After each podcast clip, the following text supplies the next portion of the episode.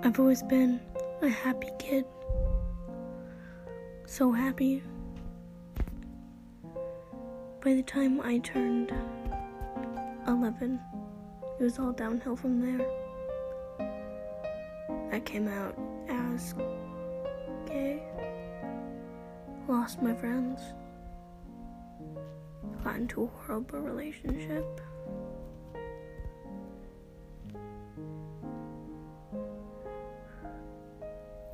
And now I'm on TikTok.